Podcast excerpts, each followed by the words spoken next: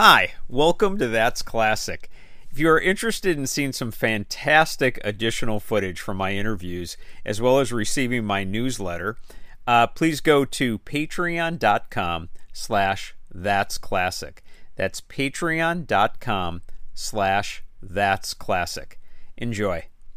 All right. Well, today on That's Classic, as I always say, we have a great one, but we really do. We have a fun one. Um, The uh, the gentleman that I have coming up, uh, he was uh, Chip on um, the, My Three Sons, and I actually have also interviewed his brother Barry um, from uh, My Three Sons.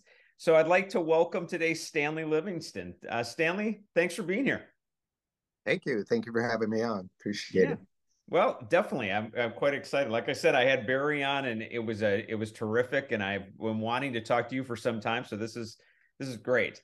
Um, great. So right out of the gates, as I like to say, um, what, uh, you know, I, after talking to Barry, Barry had a, a very like kind of, I would call it more of a business relationship with Fred MacMurray kind of vibe. But when I have read about you and the fact that obviously you were on the show for twelve seasons, um, the entire mm-hmm. run with, with Fred, what was your relationship like with Fred kind of on and, you know, off the set? Yeah, he was a very cordial guy, and, you know, he was very much like the character he played. You know, people always think, and, and that's true with a lot of actors, they play a character, and then in real life, they're nothing like that. Um, you know, they can be nicer, or they can be kind of cold and aloof, but yeah, Fred was a very nice guy and easy to get along with. I, I worked with him for twelve years, uh, nine months out of the year, and you know, in that entire time, I never saw him blow a fuse or get mad or get angry. And, and uh, you know, he had concerns about the show or sometimes the dialogue. And, you know, they were never met with a temper tantrum first. But, you know, he would tell the director, the producer, and they'd get a writer down on a set and sit around a table. And in five, ten minutes, they'd get it worked out and we'd be shooting again. But, you know, a lot of actors start, you know, throwing furniture, throwing their scripts yeah. around and yelling and screaming at somebody. And, you know, he, he just wasn't like that. He was just a nice, decent, easygoing guy. And I always like to say he's just a normal guy, a big movie star, but he was just like the guy next door, you know? Mm-hmm. Yeah. I, I had, uh, I, I, John Sorry. Davidson was on the show and he had said, look, Fred MacMurray, you know, he was basically a band guy that ended up making it, you know, and uh, that's, that's really who he was. He was, uh, you know, very low key. And, you know, when he came to My Three Sons, he was probably the highest paid actor in Hollywood at that time. Wow. Um, you know, just come off of uh, the Caine Mutiny, The Apartment, uh, The Absent-Minded Professor, The Shaggy Dog. So, you know, he was at the pinnacle of his career. And that was the odd thing to most people in the motion picture industry, especially from that era. It's like, well, why would you want to go from being a movie star to just being a T V actor? You know, most yeah. T V actors aspired to be movie stars, and right. if they could get a position, they'd never go back. But he had a he had reason behind it, and it was that he and his wife June uh, adopted uh, twins uh, about four or five years before that. And he knew the drill of making movies is sometimes you go away for four to six months making a film somewhere, and if you're a busy actor like Fred, well, you know, you might see your family a couple months out of the year and the rest of the time you're on location. So yeah. he concocted this idea in his head that, gee, if I did a T V series, um, you know, I don't know if it would be a step down or how he looked at it in the, in the scheme of things, but he could work uh, from eight to five, eight to six, go home, you know, eat dinner with his kids, watch T V, and then come back to work the next morning. And then they set up a, a filming schedule that allowed him to have the summers off. So he would work for about two, three months, take off uh, for three months during the summer while we continued to work and shot all the scenes that he wasn't in, and then come back again at the end of uh, the end of the year and I don't know, September, October, November, and finish off the rest of his stuff. How did and that? That's affect, what we did. How did that years. affect you, by the way, as an actor being on the Fred MacMurray Didn't, schedule? He, you know, as an actor, we always shoot things out of sequence anyway. It just depends when sets are ready or people are available. So sometimes you shoot the ending first and shoot the middle and then go back and shoot the beginning, you know, at the end. So we were used to doing that. I mean, where it was a little more complicated was was scenes where he was actually in them and would walk out of the scene, but the scene would continue on except yeah. we wouldn't, the part where we would continue on till six months later. uh, they'd step in with a camera and take a Polaroid and go, this is where you were, this is what you were wearing, and we'll come back and pick this up in three months. So, or we would shoot scenes that Fred would walk into, and we would do the same thing. We'd shoot maybe two or three pages that he wasn't in, then all of a sudden the front door would open and, and Fred would walk through it like he's coming home from work. And uh, so we would shoot the first part. And when Fred came back at the end of the year, uh, we'd all get into position. And, uh, yeah, Fred would come to the door. And, and then when you cut it together, it seemed, you know, plus you always have a cutaway. You know, we it could be yeah. a big group shot. Then you cut to the front door and Fred opens it. Then you drop back to the wide shot again. And now everybody matches. So there's How little did... cinematic tricks to doing that kind of stuff. How did that affect you as, you know, you're a kid. And as we all know, kids grow, and you know, you you know, things change. Uh, how did that yeah. affect you coming back That's six only, months later?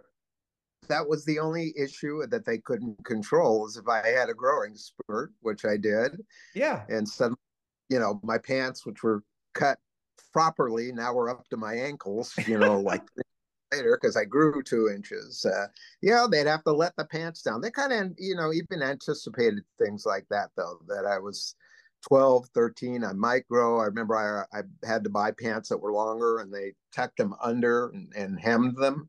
Wow. And then when I did grow, they would have to, you know, let them down. But sometimes you wouldn't be a size small anymore. You'd be a size medium or, you know, whatever. Or my hair started changing, you know. Yeah, I would imagine. It was very blonde. And about the second, maybe the beginning of the third year, it started to get darker, and they kind of wanted to keep it blonde. So they sent me to, uh, it, where was it? Uh, uh, the, the Westmore's owned a, um, a beauty place or a makeup place. Mac, oh, it's Max Factor. Oh, yeah.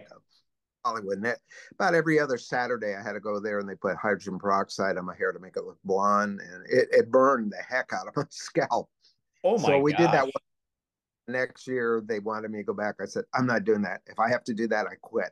I'm not doing that. And so there was a big meeting, and they finally realized I wasn't going to do it. I wasn't going to be a very happy camper. So they just, yeah, let my hair get darker and darker. And, you know, it went from being a platinum blonde when the show started in nineteen sixty to my, if you look at the end of the series in seventy-two, my hair is almost black. So yeah. it, it yeah. changed over time. Isn't that funny? And I grew up.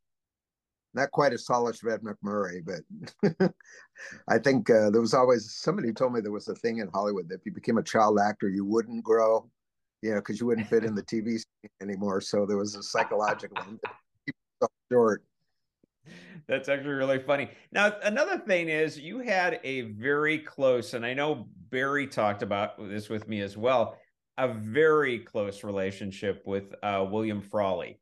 Um, yeah. And you, you know, it, I will tell you, I, I've had, I haven't released it yet. I'm sure my audience out there is like, what he's talking, what is he talking about? But I also spoke with Tina Cole, and I'll be releasing that episode. And Tina did, had a totally different relationship than the two of you guys, um, because oh, yeah. you were there early on and all of that. What, what was he like? Um, you know, pretty much like you saw him on the show, you know, seemingly cranky and crusty, but you know, the dialogue was written for him. Otherwise, it would have been a, you know, a machine gun of four-letter words. Yeah, yeah. His, his speech was, you know, peppered with profanity, and uh, you know, he cut it loose at times. And in his frustrations, he wasn't Fred MacMurray, you know, or he was like this subtle guy. If he didn't like somebody, you know, he's like, "Who writes this shit?" You know, and he would just go right. off on a tirade, and they'd still have to get the writers down, and you know, he'd berate them and they'd still get it fixed. But yeah, a lot of it, I think he did that because he was kind of notorious for that and made people just crack up and laugh. And, you know, I think he was exploiting it to a certain degree when I look back on it and how it happened and why it happened, that it, he was entertaining people by being himself. And so he was happy to oblige. And, why? you know, with me, yeah, we, why you? I, I neither, you know, Barry and I, we, we didn't know our own, um, we never met our grandfathers. They had passed oh. away by the time. And so I always wanted a grandfather. I missed that, having that element in my life. And I was a big I Love Lucy fan. And I didn't realize at first, you know, Fred Fred Mertz is suddenly going to be Bub on the show. So when I found that out, I was like, you know, beside myself, because that was my favorite character from I Love Lucy. And wow. uh, so he came on the show, and, you know, I set out to make him my surrogate grandfather. And I wasn't sure whether he'd warm up to me, but he did. And we just had like a fantastic relationship where, you know, every day we went to lunch together. There was a restaurant around the corner called Nicodell's, which is an old established Hollywood watering hole. And he held court there every noon. And in the same booth at the back of the place, they would hold it for him. And, you know, we'd all go in together and have lunch. It was usually about eight, ten, twelve of us back there. And uh, I always sat next to Bill, and, you know, Bill would buy me an alcoholic drink, even though I was only nine or ten. Martin was like, don't you drink that. And then I would kind of put it down under the table and, you know, dump it out, and when he wasn't looking. And oh my God. So we kind of, you know, yeah, he was kind of a corrupt influence in my life. Yeah, we smoked a cigar together occasionally. And his, and his, yeah, he was, you know, the kind of grandfather you you really wanted. He, he was everything, and and you know, I think he he really really loved me. I mean, I could I could tell, you know, that he did. Uh, I was into surfing when I was about twelve, thirteen, and for my birthday, I think it was my thirteenth birthday, he bought me a Dewey Weber surfboard. I'm a surfer. I, we, I appreciate that. We came back from lunch at Nicodell's, and I had to go change my wardrobe. I went up into my dressing room. When I opened the door, there was a nine-foot Dewey Weber sitting like in there. I was like, my eyes popped out of my head. Wow. And it said, to Chip, you know, love Uncle Bill. Uh, and yeah, it was, uh, I, you know, I think I cried. You know, it was so, so moving, you know, because you, you're thinking an old guy like that, and he didn't drive. Um, yeah. You know, it would have been so much easier to open his wallet and go, here's twenty dollars, which would have been a lot of money in nineteen sixty, in nineteen sixty-three even. But it meant he was listening to me, you know, what I was into and what I liked, and remembered it.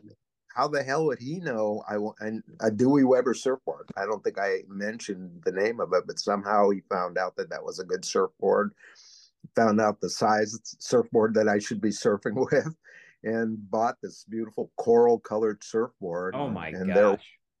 How did you get it? How did you get it here? You know, you don't drive. We had a driver in a car, but, you know, I just can't imagine Bill Frawley walking in this, some surf shop, you know, talking to somebody. Because the dude, you know, it's like, so man, what are you here for? You surfer? You know, probably, no, no, kid. And it was like, all right, man, you want to, you want to smoke some of this and whatever, he, you know, somehow he got it and brought it back, and, you know, put a little gift card in there, and, and you know, I never forgot it. And then the funny wow. part is, well, it wasn't funny to me, but there was a couple other guys that were on the crew that surfed too. Mm-hmm. And yeah. our, our assistant cameraman surfed, and somehow his surfboard got away from him, and uh, it collided with the front of his face and knocked his front teeth out. Oh my gosh. And the producer saw that. It's like, you can't surf during the production season. You're banned from surfing. So the surfboard ended up in our pool at home, you know, for about nine months a year, and I couldn't wow. surf. So, and then probably by the next summer, I wasn't into surfing anymore. You know, at that age, you change all the time. I was probably in the oh, mini yeah. bike, motorcycles or something. Boy, what a great heart. I mean, seriously, I mean, I, I, as I told you, I am a surfer, and I know what a classic that, uh, well, first of all, Dewey Weber is a legend. And then yeah. on top of it, that he went to the extent that he did, uh, that is something I did not expect, to be honest with you. That's, yeah, that's me, pretty cool. You know, it's funny, at the time, I didn't think about that. You know, you just think, here it is, he gave it to me. But, you know, when I got older, I'm going, God, this guy had to go to extreme trouble to mm-hmm. find out about this. And, you know, it'd be another thing if he was a younger guy and, you know, had a pickup truck or S U V and went down and, you know, bought it and threw it in the back of his truck and brought it back. But, you know, you're talking about Bill, it was like seventy-one, seventy-two, you know? Yeah. And, uh, you know, to go through all the mechanician, machinations of, of getting that surfboard and getting back, you know, it, obviously uh, he went the extra mile. As he, he loved you. There's no doubt about that. When yeah. somebody does that, they oh. don't just do that as a casual thing. Um, Hey, by the way, I you know what? I should put this out to the people listening, just so that they, in case, if you're just listening, go to www.youtube.com slash that's classic TV, and you can actually see Stanley and I talking and, and you know, get a get an idea of this. So just so everybody knows. Um, on the other side of the coin, Stanley, uh, you know, once again, I, you know, talking to Barry, he had this special relationship with Fred de Cordova, who obviously, you know, went on to be the uh, producer of The Tonight Show. What was your relationship with Fred? Because Fred was quite, I mean, a lot of people out there might not realize, but Fred was like majorly connected. I mean, he knew everybody. More than majorly. Yeah. Same kind of relationship. I mean, yeah, he pretty much fawned over both of us. And, you know, me being a little bit older than Barry, I, you know, I was at that time, too, just getting interested in the other side of the motion picture industry. You know, I, I thought I may not just want to be an actor, but I, I was interested in directing and producing. And, you know, he was a great guy to talk to and pick his brain and how do you do this? How do you do that? And, you know, all the experiences he had, and was generous with advice, and, you know, just a super, super nice guy, too. And he had a very unusual personality. He was somebody that, you know, you didn't want to tangle with in a in an argument or a conversation, because he'd put you in his place. And that, that was one of the things I respected about Fred. He treated the guy that made the coffee and got the donuts on the set the exact same way he treated Fred MacMurray. No less, no more. And, you know, if you got into it with him, he was going to put you in your place. Didn't didn't matter whether you're Fred MacMurray either. And I think he'd always been wow. that way with people, and that worked for him. And people had, you know, a lot of respect. And I mean, you could tell uh, there was a whole coterie of show business people that used to come to the set occasionally and, and visit Fred. You know, like Ronald Reagan would come down, George Byrne, Jack Benny, wow, Willie Shoemaker. You know, all these, you know, upper wow. class. of the industry type of people that he had worked with and cultivated relationships. And a lot of those guys was his card buddies. They'd play cards. So um, well, that would happen at his house. So he, he was a real mover and shaker. And, you know, I knew he was kind of at the top of the social, you know, uh, the A-list, I guess you would call it, of social life in L A. Yeah. But there was a very interesting article that I just stumbled upon. Oh gosh, it was maybe a year or so ago about his, you know, the later days after, even after Johnny Carson, that I, I didn't realize he had so many problems, was having financial problems. Really? And uh, yeah, I, I was actually just stupefied that that, that was his demise, kind of. But uh, where did I read that? Vanity Fair. There's a great article. You go look it up. I mean, you wouldn't believe what happened to he and, and his wife, Janet. Uh, it kind of talked about, you know, how he was literally the pinnacle of the social, social, I guess, uh, mm-hmm. life in L A. Uh, you know, he didn't go to people's houses. People came to his house. Right. And he and Janet, you know, held court there, and, you know, everybody was anybody would be seen there. And that was the place to be seen. And Janet was, uh, she was the queen of, of all of that. And yeah. Uh, yeah, I guess after Fred got fired or let go from Johnny Carson, you know, the next people that came in weren't paying him the princely sum that he was being paid, uh, you know, during the Johnny Carson era. And then at the beginning of the Jay Leno era, I think that's when they let him go and decided to get somebody younger in there. But they kept him on, but almost as like punishment. You know, he was like getting scale, if you can believe wow. that. Like a real... You know, just, I mean, that's, you have to understand that's our industry. If no, I can know. Put you in, I know. in your place, or what they feel is your place now, they'll do it. And it was humiliating. I, I didn't realize he went through that at that point in time. And I will look uh, for that article. Fred finally ended up at the Motion Picture Home, and I couldn't even believe, if, if the article is to be believed, that he, you know, couldn't just get in there. If somebody had to get it. And, you know, I'm like, wow, if he couldn't get in, how would I get in? Well, I found out I can't, because they changed all the rules. I used to be, I always envisioned I would be out there at the end of my life if something went wrong. But even I don't qualify. Our, our union and the things associated with it just basically discard actors like trash. Oh, my and, God. Uh, I had no idea yeah, about that. Strings were pulled. He got to go in there, and that's where he spent his last days. And the the real, I mean, it's probably an interesting story, and it's not really about me, but yeah, uh, they had a maid at their house for the whole time there. It was probably thirty years, the same lady, and she was very loyal and loved the decoratives, loved Fred, loved Janet. Yeah. And the whole thing went down, and, and they basically were having financial problems. Uh, Fred said, you're going to have to sell the house and move into, you know, you'll probably afford a very nice condominium, because the house is at the top of Trousdale Estates, and yeah. uh, it was a beautiful house. And um, she didn't think she could do it, or didn't know how to handle finances, because Fred did all that. And, you know, she was just the head of the social stuff, and that's all she wanted to do. And so this maid, who they paid lavishly and and took care of them, and, you know, fought for them and sheltered them. Well, it turned out she had to give up the house. And the wow. maid said, to, don't worry about it. She goes, you can come live with me. She goes, but I'm going to have to let you go. And she goes, I know. She goes, but don't worry about it. You're going to come to Mexico, and you're going to live in my house. No way. And she took, but here's the, the best part. With the money that they paid her over the thirty years, she built a replica of their house in Mexico. So she had the same bedroom, the same furniture, and this lady took care of Janet until she expired. I mean, it, it's like totally insane what, what happened. You know, I mean, it's just scary when you hear somebody who is, you know, at the top of the industry, and then the top of the pinnacle of the, the social scene in L A. And that's how you end up. You're going, what's going to happen to me? I'm not that guy. I'm going to end up some where. I'm sorry. I mean, it is it is sad, but it is also really funny. The fact that she goes down there, there's a replica of the house. Yeah, like a replica of not only the house, but the, the room she had, and the furniture. And I guess she just liked the way the Dakotas lived. And, and you know, it obviously didn't cost as much in Mexico as it would have if you lived at the top of Trousdale Estates on Carla Ridge. Wow. Uh, in I don't know what city it was in, whether it was in Mexico City or Puerto Vallarta or something. But yeah, this lady was very astute, and she did not spend the money uh, lavishly. Uh, she was thinking about her future and probably her demise at some point, and, and wow. you know, built this very lovely house down there. And, you know, but it's just so funny that I always thought, gosh, this would be like a great play or a great movie. Oh, it'd be where incredible. These wealthy, incredible. wealthy people end up living in their maid's house, who was taking care of them and now really is taking care of them. It, you can't, like they always say, you can't, you can't write stuff like this. I mean, you try, no, but, but you could no. never write that. No, I agree. So yeah, what, yeah.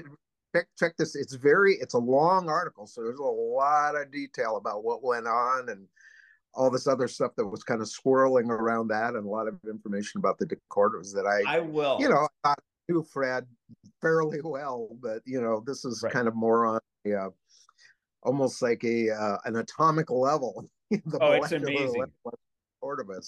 That's an incredible story. So what about um, the other one is, uh, you know, William Demarest comes in yeah. and, you know, also very established actor as well. But I know that, you know, once again, through talking to Barry, that transition wasn't exactly like, oh, great, here's William Demarest. You guys had such a tight bond with Frawley. What was that like? What was the process? Uh, like exactly there? How it happened. You know, one day Frawley's out, and the next day there's other guys there. You know, it wasn't like a, you know, an easy going, we'll, we'll just kind of shoo you in or slip you into the role. You know, it's one day the one guy's there, and the next day he's not there anymore, and he got replaced. You know, it, it wouldn't have meant very much to me at a later point in time had I been in my late teens, twenty, because, you know, I'd worked enough by then and on different things and seen actors replaced. Sure. Like I have a funny story about Barry. Remind me after I tell you this, and we'll talk about the thing. But uh, yeah, you know, they couldn't get Fred, uh, Fred, couldn't get Bill Frawley insured, so they decided they had to let him go, and that was primarily because we didn't shoot episode by episode. We were shooting in five different episodes a day, and they worried that, you know, we could shoot out ten, twelve episodes. And what if he dies? You're going to start all over. All his roles would, uh, you know, would have to be replaced by somebody else. So, you know, yeah, I heard he, he died. Had no heartbeat. It, I mean, it was like crazy, yeah. on, and his health. They couldn't find a heartbeat on him. It was so shallow, I guess, at that point. But uh, yeah, it was a you know, financial decision that the insurer said we we can't insure him. It's just mm-hmm. you know, he could collapse and die at any moment. And if you're shooting like you're shooting and not segment by segment, you know. You shot two segments and he died. Great. You go on, you get a new guy for the third segment. Yeah, that's a and big keep risk. Going. Yeah, in the the case with Fred. So they let him go, and it was sad. And because of my age, I guess I was about fourteen. I, I was very, very upset. Um, well, number one, that he wasn't going to be there anymore, and and number two, that this guy who came in was taking my friend's job. you know, so I wasn't rude to him, but I didn't warm up to him. It took me maybe a year or so, you know, to That's realize a long what time. wasn't his fault, and he filled Bill Bill Frawley's shoes very well, and, and I think they wanted to work with him because he had worked with uh, Fred MacMurray many times, and he was cut from the same cloth. You know, he was one of those crusty old guys on camera. In fact, Bill Frawley was more like his character you saw on T V, only more of it when the camera, when they said cut.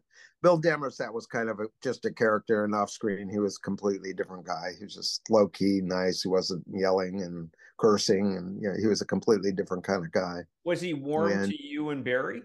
Yeah, yeah, he really was. And you know, as I got older and older, we became closer and closer. And even after the show was over, I, I used to go down to Palm Springs a lot, and you know, drop in on him or visit him and have lunch or talk. Or you know, he's just a really nice guy. How wonderful and, to hear that. To be honest, he was probably a bigger movie star than Bill Frawley.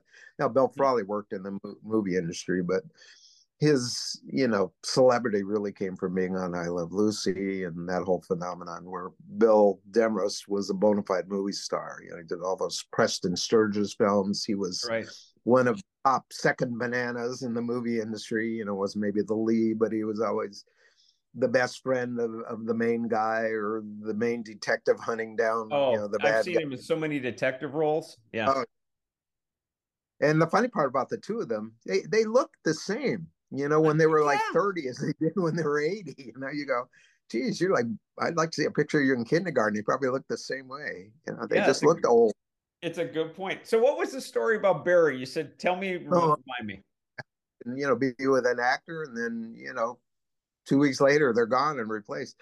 I did a movie early in my career uh, called Rally Around the Flag Boys. With, oh, with uh, Paul, Paul Newman. Newman. Yeah, Joanne yeah, yeah. Woodward. And yeah, when I got cast, you know, there was a bunch of kids, and then I remember at the end of the casting session, you know, there was a bunch of us, and they let everybody go and asked me to stay, and I stayed, and um, so they said, well, you have the part, and uh, anyway, so my mom was there, and and because she didn't have a babysitter, she had Barry there, and so, you know, she, we're talking, and the casting guy's like, well, who, who is this little kid here? And they go, oh, that's Stan's brother, Barry, and they go, oh, well, this is great because we're looking for another kid to play the younger brother. Wow. And so guess who got the part? Barry. Um, so the first day of shooting, we're shooting the film, and the director was Leo McCarey. I don't oh, know if you know who he is. Big director. He's the guy that put Laurel with Hardy, and you know, that whole phenomenon happened. Yeah. But uh, we're supposed to be watching a T V set. Uh, Paul Newman walks in in the background, comes up and starts talking to us. So we, our directorial uh, challenge was to not look at him, not laugh, just stay watching the T V set and ignore him. So we did. And then, but he started ragging on Barry, saying, hey, look, uh, I need you to look right at the T V set. I don't want to see you looking here. I don't want to see you looking there. Right at the T V set. Don't move your eyes off of us. We shot it again. And he went up to Barry. He goes, you're not listening to me. I need you to look directly at the T V set. You're, you're looking over here. And Barry oh goes, God. I'm not. But you are. I can see it. So shot it again and again. And I could see Lou McCarey is really getting frustrated. And, you know, I'm just three years older than him. So it was hard for me to really calculate what was going on. Wow. Anyway, they sent Barry to an eye doctor during the lunch break. And it turned out they discovered my brother had crossed eyes. So wow. it was never going to look like he was looking at the T V set. And a decision was made on the spot that they did not want Paul Newman to have a, a kid with crossed eyes. And by one o'clock, I had a new brother. Wow. And we had to shoot all over again. Yeah, yeah. Wow. What the irony of that whole thing is, is your brother is so well known for being that guy with the glasses that yeah. it actually, it's one of those classic moments in life where it's like, oh, that's a bummer. And then it actually turned into a good thing down the road, you know? It, well, it was that rally around the flag that, you know, you say, think sometimes things are, wow, how horrible, you lost the job and now you right. got to wear glasses. It was sort of serendipity that that happened, because after that, his career really took off, because most of the kids trying to get into showbiz or that were working that time did not wear glasses. And this gave him a very distinctive look, and he kept going out on interviews with the glasses. And he kind of, he sort of became the quintessential nerd, you know, oh, for a little kid. Without a doubt. So he'd get parts where he was like a child genius or, you know, a smart guy.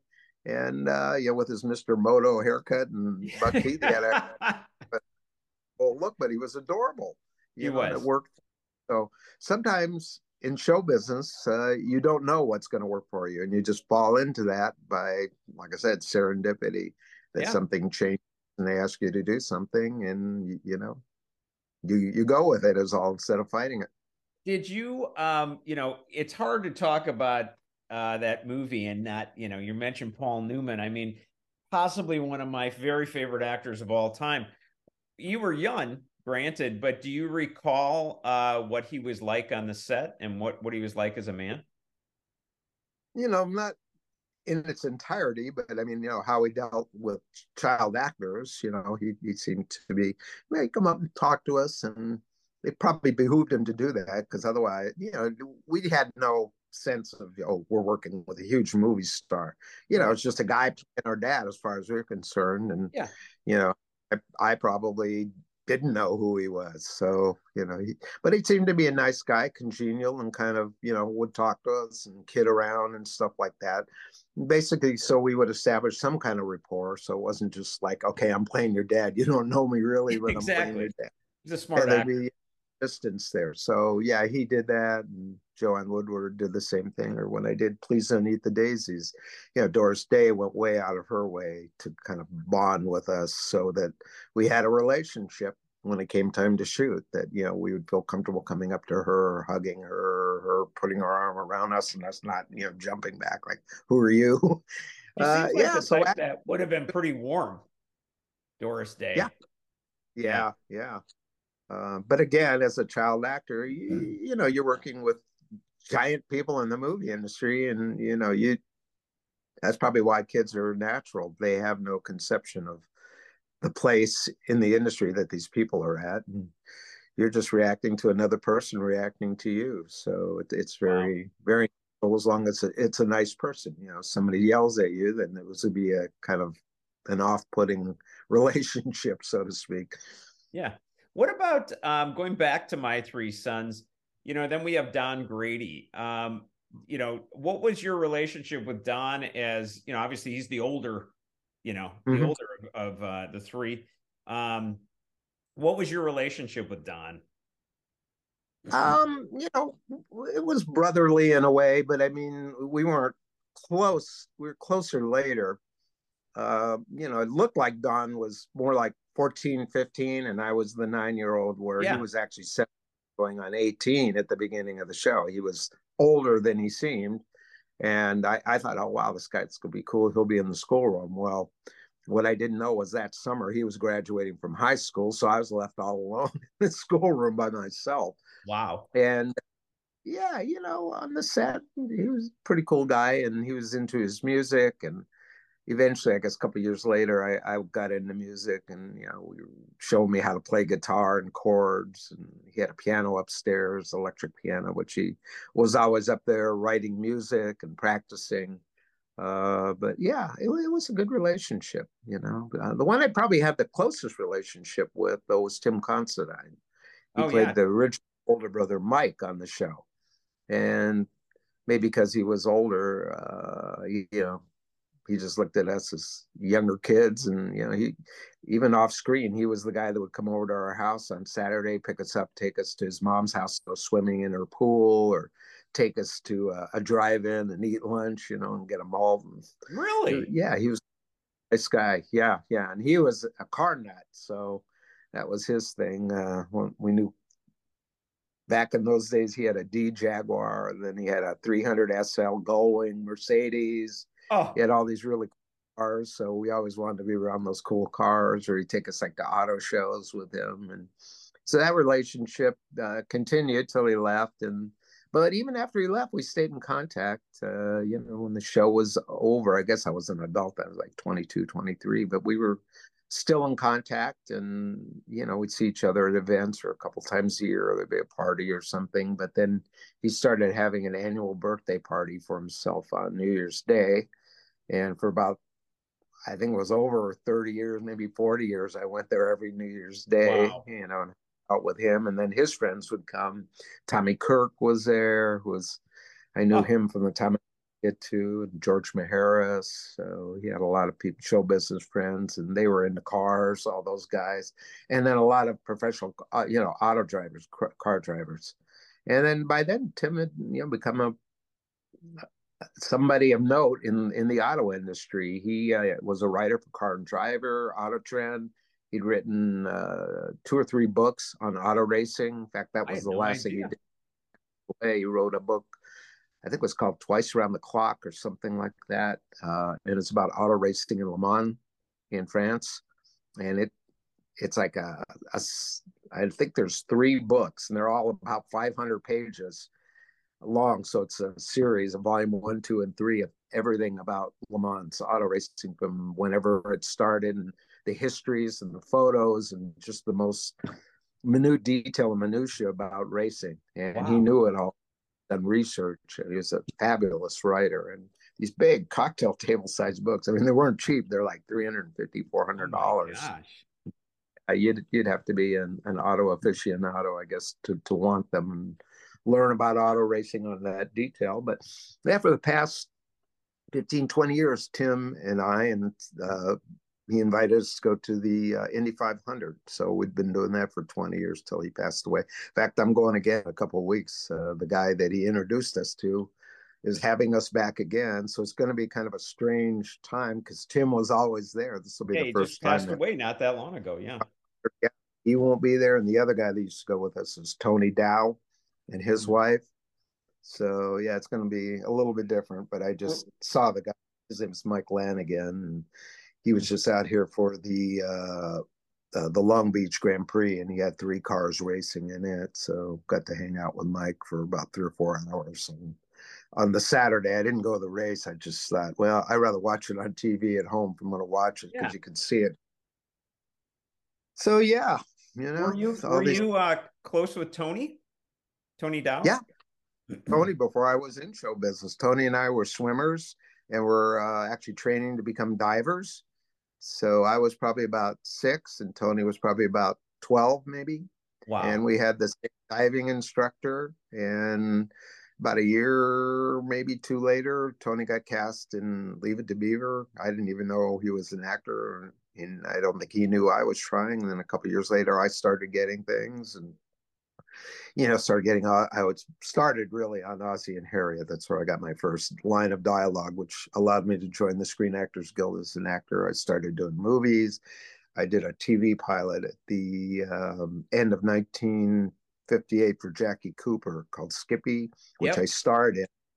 And that pilot, the reel of the pilot, got me most of my work. It got me Please Don't Eat the Daisies. And then the following year, it got me My Three Sons, that uh, the producers of the show were looking around for somebody, you know, the three sons, and they were looking for somebody to play the youngest son. And uh, somehow my agent borrowed the reel from Jackie Cooper, you know, sent it over mm-hmm. to Desi Lu at that time, and they screened it. And the next day I got signed to play Chip Douglas. So I mean, you didn't even audition. You just, they just looked at the reel and said, that's well, it. I'll skip you. No, know I didn't have to audition.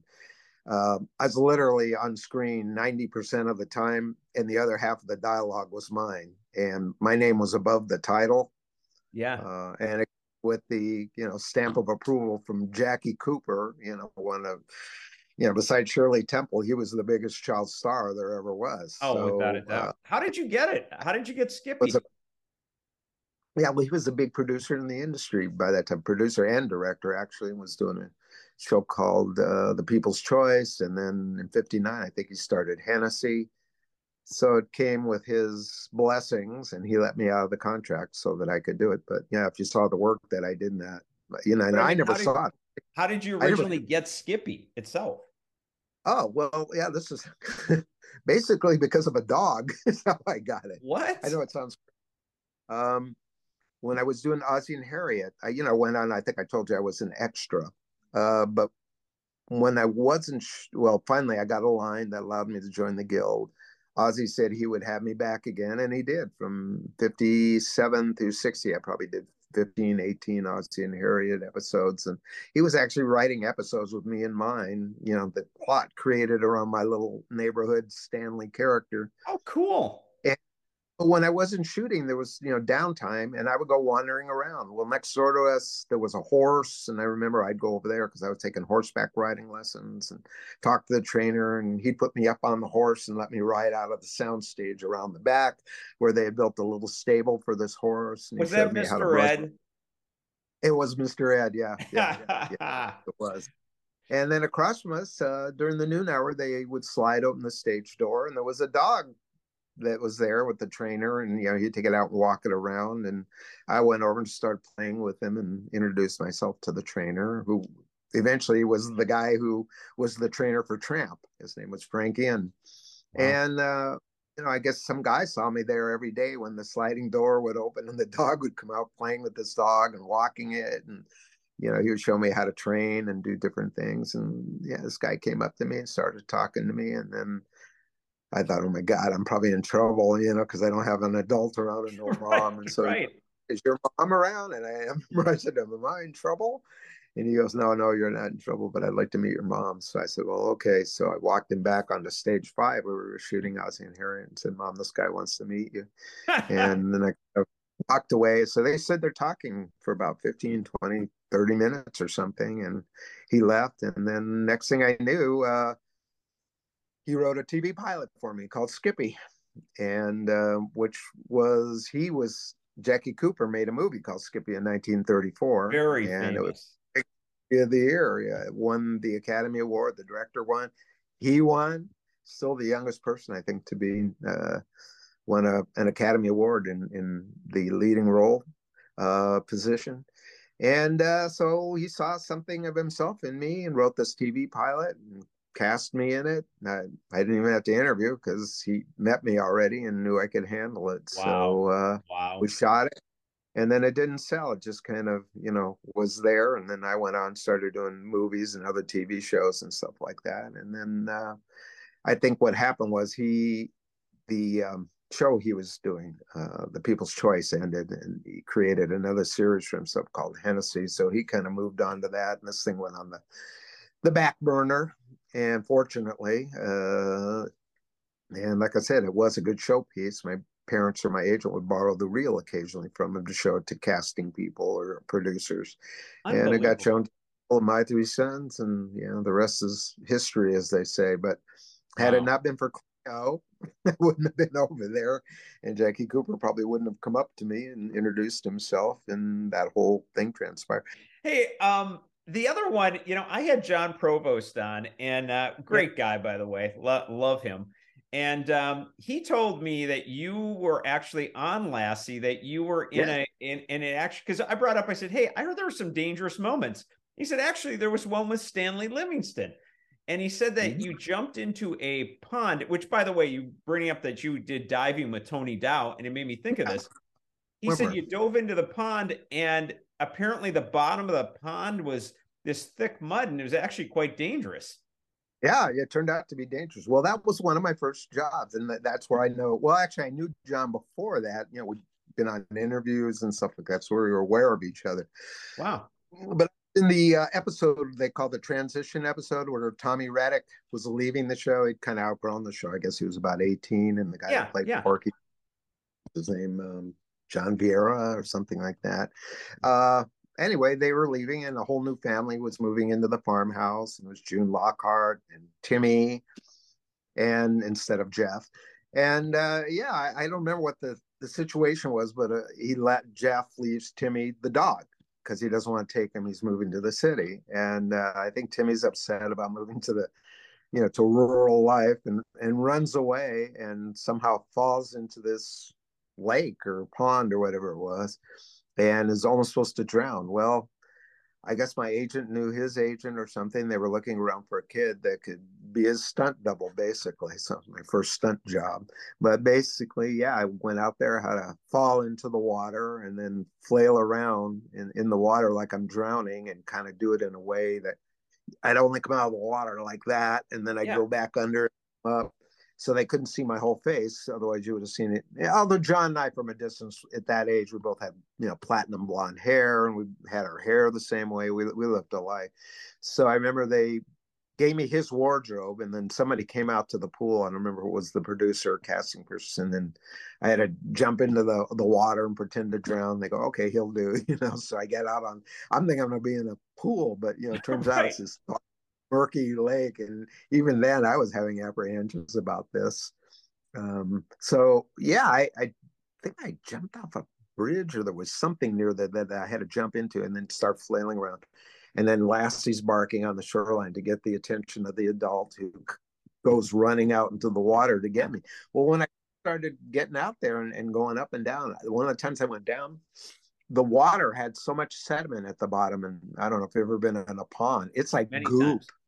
Yeah, if you go in, the suction gets a hold of you. And when the suction got a hold of me, I was probably two feet underwater, not near the surface. So I was struggling to get free from it, just enough to get my mouth up to get another gulp of air before I went back Man. down. And anyway, it, it probably looked like I was drowning, because guess what? I really was. I wasn't getting enough air. And that guy got out there and got me just in time and, you know, pulled me up out of the muck, and he's holding me. And my instructions from the director was, you know, go ahead and flail around. He's going to come out and he's going to pick you up. But when he lifts you up, you kind of turn your head to the, to the side, because we're going to be shooting from that side, so we don't see it's you. So, you know, we practiced a couple times on shore before I did it, so I knew which way to turn. And then, you know, I went out and did it for real, and I got my stunt double credit. Got Gosh, that is pick. Scary, though. When you're under the water like that, that is scary. Both about seven years old when I guess that happened, seven, eight years old. So, you know, and it's funny. That's another thing I never saw until recently. I don't know how I never, well, I probably didn't watch the show. I didn't even watch My Three Sons, to be really honest. But yeah. anyway, um, I don't know. I was looking, it might have been on YouTube, and I thought, gee, you know, what if that transition episode exists? And I typed it in that way, keyworded it, and uh, it came up. So I started watching it and got to the part where I, that scene is there. I never saw it before, but yeah, it looks pretty, pretty cool. And I took a couple of uh, frame grabs just, just to have it, to say that I did it. You know, here I am out here, you know, drowning for John Provost. And to this day, in fact, John's one of the guys that goes back to the Indy five hundred with us. Uh, he's, he's one of the other guys that goes. So it's, we have what we call the usual suspects. That's what we call yeah. ourselves. Or the unusual suspects, most, more likely. Well, please uh, say hi to yeah. him, and say hi to his wife, Lori, for me as well. Just yeah. uh, great, great people. They they are, yeah, and I love Lori, too. In fact, I introduced them. I don't know whether they mentioned that. They, no, I no, she did. She did. She told me.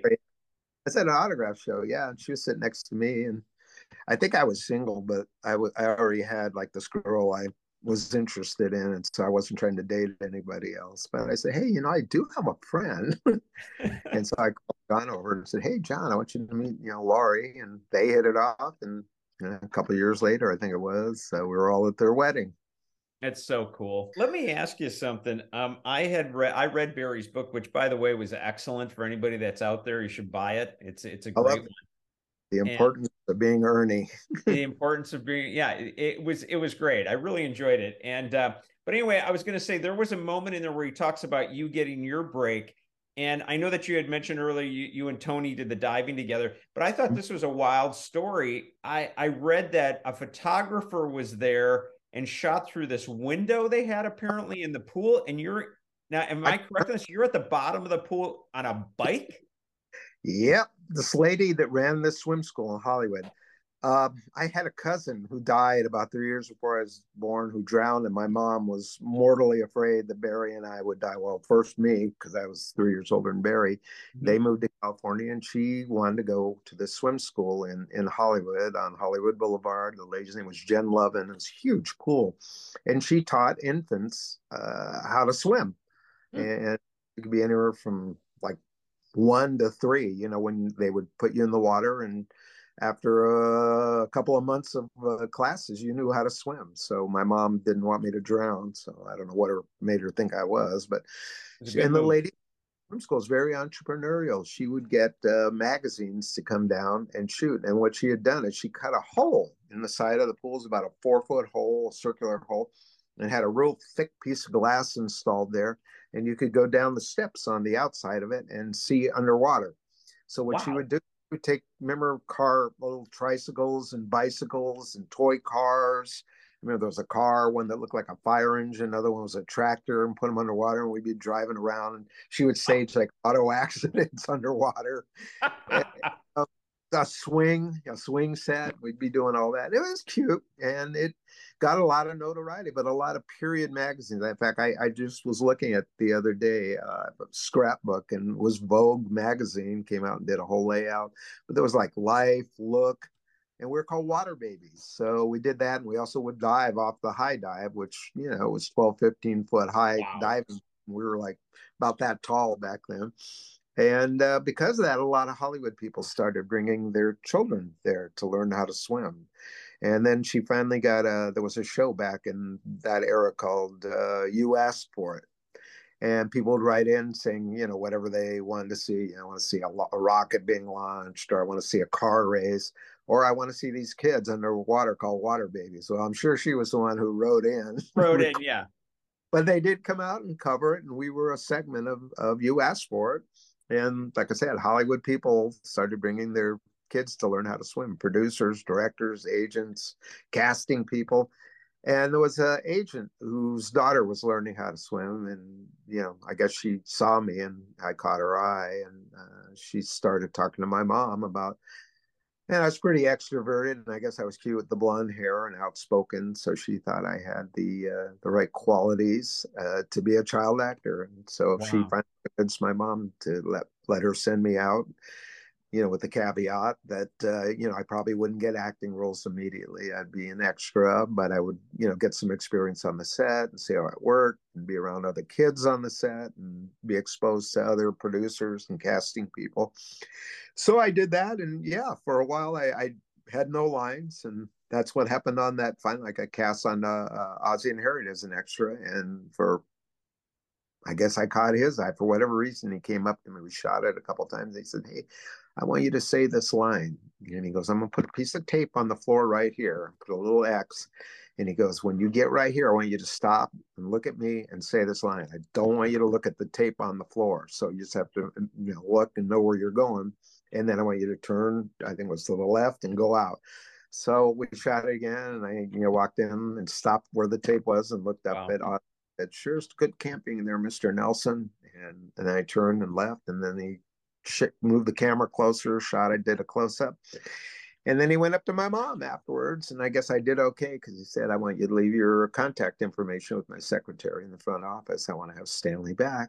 And yeah, but that's the oldest story in Hollywood. "I want to have you back or see you again." And you never ever, fifty years later, you've still never seen the person, or they never hired you again. But Ozzie was true to his word from, you know, fifty-seven, I think is when I did that, to nineteen sixty, when I couldn't come back anymore after I did this particular episode, because I got hired on My Three Sons. Uh, Unreal. In fifteen, eighteen episodes, some of which you wrote for me. You know, I, I became like the favorite, I guess, neighborhood kid. And the funny thing is, the very last episode I did for Ozzie, I had my brother, my brother Barry, you know, because really? He, was in it, uh, and, and uh, he had a line, and he, I think the storyline was uh, he had made some T-shirts up for a club, and they had they printed it wrong, and he got somebody else's order, and it said "Welcome Back Skinny" on it, and so to pot him off on these kids, because we're we have a club, and he goes, "Well, yeah, you know, you, maybe you guys shouldn't be like the Tigers and the Vikings." He says, "I got these shirts, and they say 'Welcome Back Skinny.'" And we're like, "Hey, Mister Nelson." And we were just all sitting there eating bowls of ice cream, and, and Barry's in it, and he had a line. But it's so funny, he's so cute. He's got the glasses, but just the way he's got ice cream like all over him. And he was just like, couldn't care less about the scene. He was just scarfing up the ice cream. It's so funny. And so when I left, uh, you know, Barry did a good job, and and they needed to replace me, because by this point they were sort of dependent on me whenever they needed a, you know, a neighborhood kid. Wow. They replaced me with Barry, and Barry went on, and for the next three, four years before he became a regular on My Three Sons, he probably did twenty, twenty-five episodes of Ozzie and Harriet. I don't wow. know. I yeah. mean, seriously, that is a cool, that is really a cool story. So, no, it takes yeah. you back. Well, but, yeah, so that's, that's kind of my acting career. And then like oh. I, I got into producing and directing, and I've got a project right now that I'm doing called The Actor's Journey. Actually, it's done. We're going to be putting it up hopefully in another month or so, but it's a uh, program for actors, but it's not about, you know, the art and craft of acting. It's actually uh, teaches the business side of being an actor, because there's this huge, what I call a void. Yeah. In taking your classes, whether you take them at U C L A or, you know, some college, some university, a junior college, or if you go to the actor studio or Yale or Harvard, you just spend anywhere from ten grand to a hundred grand on learning how to act. And then now you don't know how to get into the industry or whatever. Yeah, you know nothing about the business. Yeah, that, so, that happens. Yeah. I have an acting background. I know the industry. Yeah. And in the middle, there's this void that yep. ninety percent, ninety-nine percent of the actors fall into, never to be heard again after they spend all this time and money in learning how to True. become actors. And I don't know why the college, well, I do know why the colleges, just uh, universities don't teach that aspect of it. And the industry, just like any business, is comprised of more than one component. It's not just acting. If that's all you know, it's not going to happen for you. So there is the business component. It's like running a restaurant. You could be the best chef in the world, but unless you know how to run a restaurant, it's you're going to be out of business like within oh, months. You'll be done. Yeah, you'll be done. Where can yeah. they get a hold of this? Where can they go to? to uh, well, it, it'll actually be up online. We originally had it as a D V D program, mm-hmm. and I had put it on the back burner because I started doing some other projects and I couldn't run the company, but I'm back to doing that again. But I don't want it to be a D V D program. We wanted it to be an online streaming program, which is kind of what's prevalent today. Is there a website or Either something called the actors journey dot com? But the website right now is offline. I'm building sure. it, and then it'll be connected up to where it'll link up with the uh, material, the content. Mm-hmm. And like I said, ten hour long program. I don't teach it. I was originally going to do that, and I thought, well, that's kind of presumptuous. So I brought in one hundred people from the industry. Uh, who had, uh, over one hundred who've had twenty to thirty years experience. Wow. fifty of these people have either won or been nominated for Academy, Emmy, Golden Globe Awards. And it's not just actors teaching actors about the business. I brought in directors, producers, showrunners, uh, casting directors, agents, managers. I had the president of the Screen Actors Guild at the time. Wow. I had of the Directors Guild of America. I have about twenty people that were on various boards at both of those uh, entities. Um, and it's, yeah, some pretty amazing people stepped up to the plate. Of course, they were, you know, friends of mine that I could call yeah. upon Still. and to see if they were like-minded, that uh, actors who really deserve to know this material uh, before they get going with their uh, careers, if they get going at all, or it helps you get going. But, you know, people like Michael York, or one of the people, Henry Winkler, uh, Danny Trejo, Sherman wow. Hemsworth. I have brought in the director Richard Donner, who directed all the Lethal Weapon movies. Very Superman, famous. Big directors, uh, casting people, like I said. Uh, yeah, it's huge. If you want to get a sampling of it, uh, what I put up is I had some promo clips so people could see who was involved. So I put up about, I think about fifty, sixty clips. And it's got uh, of the various people that- On YouTube?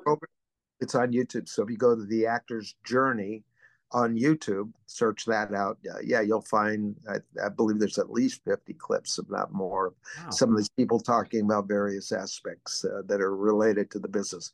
But it's a ten hour long program that walks you through everything from I don't know anything to you actually become a mega success, which brings its own hardships and problems that you have to learn how to surmount.